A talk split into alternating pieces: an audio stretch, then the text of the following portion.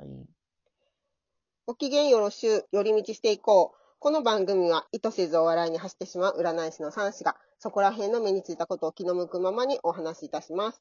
本日は週一レギュラーゲストのフォーチュンカウンセラー、風花先生をお迎えしております。風花先生、よろしくお願いします。よろしくお願いしまはい。なんかね、あの、私の更新が滞ってるので、なんか週一って言って、週一回しか放送してないんかって感じになってたけど。えー、す。いや、風花先もうその生。一日で、はい。確かに、あの、私がお招きいただいてありがたいな。いやいや、なんか頼ってる感じで申し訳ない。とんでもございません。風花先生は、えっ、と、西洋先生術やタロットを使っての占いをされていて、アロマセラピストでもいらっしゃいます。で、えー今日は、6月28日、明日ですね、日曜日午前10時36分に火星がお羊座に入るということで、いろいろ伺っていきますよ。はい。えー、まず、火星がお羊座に来ると何が起こりやすいんですか？えーと、火星は、そもそもお羊座のルーラー、ルーラーって支配性って意味なんですけど、はい。火星にとってはホームにいるってことなんですよ。だから、その火星のパワーがめちゃくちゃ上がるんですね。うーん。で、火星のパワーというのは行動力うん。を、あの、人にもたらすので、うん何をするのも言葉よりは行動で示そうっていう星なんですよ。だから、以前からやってみたかったことや考えてたけど、何もできなかったようなことがあれば、とにかく動いてみることをお勧めする時期ですね。うーん準備していたり、心の中で決めていた人には、まあ、時期が来たってことですね。そうです、そうです。うん。で、また、あの、同時に今年はね、ヤギ座と水亀座に、あの、行ったり来たりしてる土星が、うんたまたまね、今は水亀座の0度にいるんですよ。うん。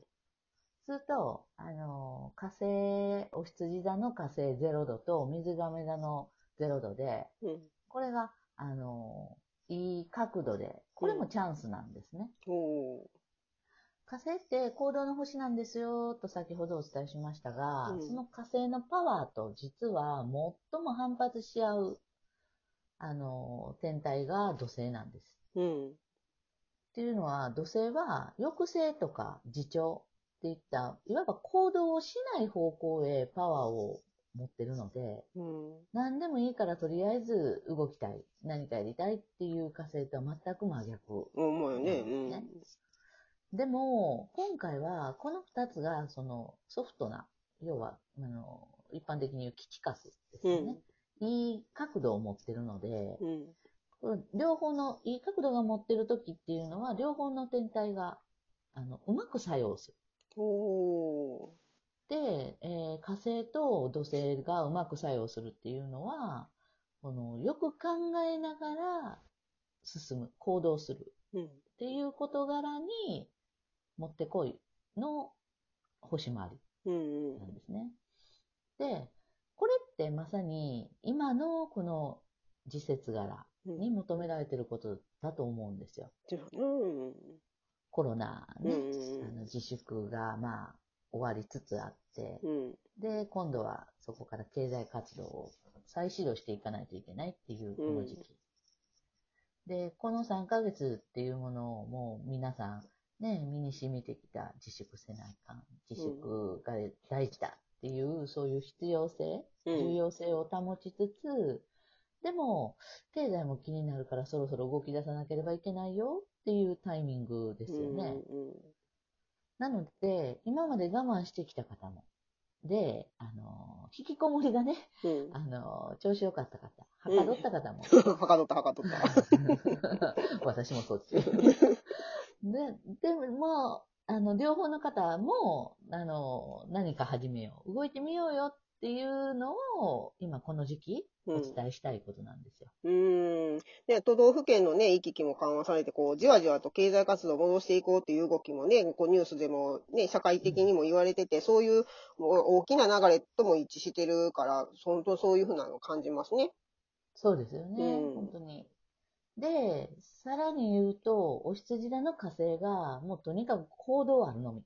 うん。っていう感じだったら、水亀座の土星は冷静にえー周囲や相手の立場や考え方なんかもこう頭に置いて、うん。どっちも対等である、対等の立場ですっていうことを優先します。うん。だから、いくらお羊座の血がね、燃えたぎって、うん。もうメラメラしていても、うん。必ず水亀座の土星がね、うん。まあまあまあ、ちょっと君少し待ちたまえ。いやいや、お動くなとは言ってないよ。言ってないけれども、もう少し周りをよく見て、で、叱るべき時に動けば、成果は確実に上がるからって言って、うんその燃え上がるお羊座をなだめてくれる。うん。うん。うん。職場で言うと、新入社員が、あの、部長こんな面白い企画あるんですけど、って言って持ってきたものを、うん部長も、おおなるほど、なかなか面白いな、君に任せようか、でもな、でも、でもな、ここちょっと直せへんか、とか、うん。ちょっと時期を見いひんか、とか、うん。うん。いうような、こう、新人くんがね、考えが至らないところうん。に、こう、目を向けるように、あの、ちゃんと指導をするっていう感じなんですかね。うん。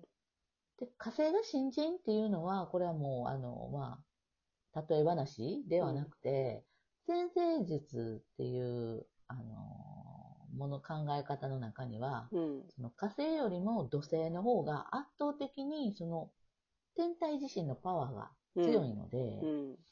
だから、あの、新人火星君うん。を気持ちが焦っても、部長に逆らわないでね、うん。言うことは聞こうねっていう姿勢を、あの、お勧めしたいな。とも思いますで、ヤギ座と違って、水上座、水上座にいる時の部土星部長うん。は、あの、部長と新人とかいうね、そういう縦割りの、あの、序列に関わらずに、君と、あの、僕は同じ組織で同じ仕事をしているよねっていう感じで、公平に物事を判断できる。うんまあ、いわば話のわかる上司なんで、理想的や。理想的、そうなんですよ。だからね、ぜひこの星回りを有効に活かしてももらえると、こう、確実に、うん。あの、危なげなく、こう、仕事が進むというか、成果が上がってくるんじゃないかなと思います。うん。そうやね、こう、まあ、機会を得るっていうか、ね、機会をちゃんとした、その、いい時に得るっていうことは、本当にこう、仕組まれたかのように、いい流れにスーッと乗っていくもんやもんね。そうです、そうです。うんうまくいくときはね、うん黙っててもうまくいく。うんうん。で、あの、火星がね、その、お羊座に入ったばかりなんですけど、うん。今度の次のお牛座のサインに移動するのが、うん実はね、来年の1月7日うん。長いね。で、うん。長い。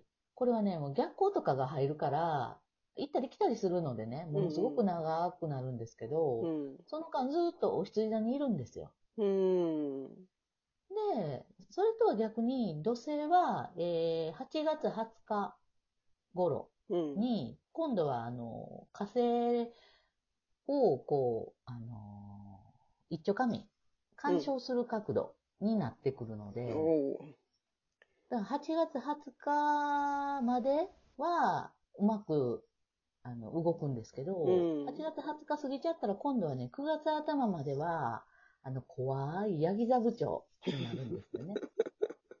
そうなんや。そう。うんヤギ座はね、あの、土星の支配性、ルーラーなので、ああ。土星のパワーが圧倒的に強くなっちゃう。そうか。うんだから、いいからしのごの言わんずね、俺の言うこと聞けやになってくるので、だからどうしてもこの時期にね、あの、今、行動を起こすんだったら、この8月20日ぐらいまでに、うん。あの、肩がつくような短期的な目的を持ったものにしておいてうん。もらえるといいかなと思うし、うん。でどうしてもこの時期動けなかったっていう場合は、うん今度はちょっとタイミングを見てもらって、次のチャンスが来る9月以降うん。に仕切り直しっていうことになるんじゃないかなと思います。うん。まだチャンスはあるってことね、今で。まだチャンスは来ます。うん。そうそうそう。で、そう、そうなんですよ。こういうこと言うとね、かえってね、焦る人がいる。あ、じゃあうん1ヶ月で結果出さなあかんねんなってなる人がいると思うんですけど、うんでも、あの、今何か動きたいんだって、ずっと動きたかったんだっていう人以外はね、無理にして動かなくてもいいし、うん。さっきに言ったように、9月にまたチャンスが来ますから、うん。星回りっていう言葉を、あの、お聞きになった方がいると思うんですけど、うん。いい時も悪い時も必ずね、来ては去っていくものなので、うん。慌てなくて大丈夫だとうん。いうことなんですけどね。うん。うん。要は自分が動きたい、成果を出したいということが、自分勝手、独りよがりなんかじゃないよ、みんなのことも考えるからねっていうことができていれば GO で、うん。動きたいけど理屈じゃない他人なんか知ったことじゃないっていうような、ちょっとこうね、衝動的なものはこの時期やめた方がいいよっていうことうん。ですね。そういうふうに言われたら分かりやすいよね。だから、目標や目的へ向かう流れに乗るイメージがすぐつかめんねやったら乗っていってっていうことで、まあ、どこへ着くか想像できへんやったら、ちょっと流れに飛び込むのはやめとこうよって、どこに着くか分からへんもんね。うん、そういうことやね。うん。だからまあ、何の行列か分からんにとりあえず並ぼうっていうのはやめとくよってことやね。そうそうそうそう。自分ね、喉めちゃめちゃ乾いてんのにね、並んだ先にラーメン屋があったとかね。ちゃんと、ちゃんと分かってる、さ先が分かってるところにやったら行っていいよってことやね。そうそうそう。ね俺はタピオカを飲みたかったんだっていうね。ほんまや。後悔にも、うん、なりかねない。よく考えてね、物事波には乗っていきましょうっていうのがまあね、うん、ちゃんと先を定めましょうっていうことやね。はい。今回も分かりやすい説明をありがとうございました。いえ、どういたしまして、ありがとうございました。はえー今日はここまでです。番組のクリップや応援ボタンを押してくれると嬉しいです。ご感想やこの番組で話してほしいことがあれば、ツイッターの方へお便りくださいね。それではまた。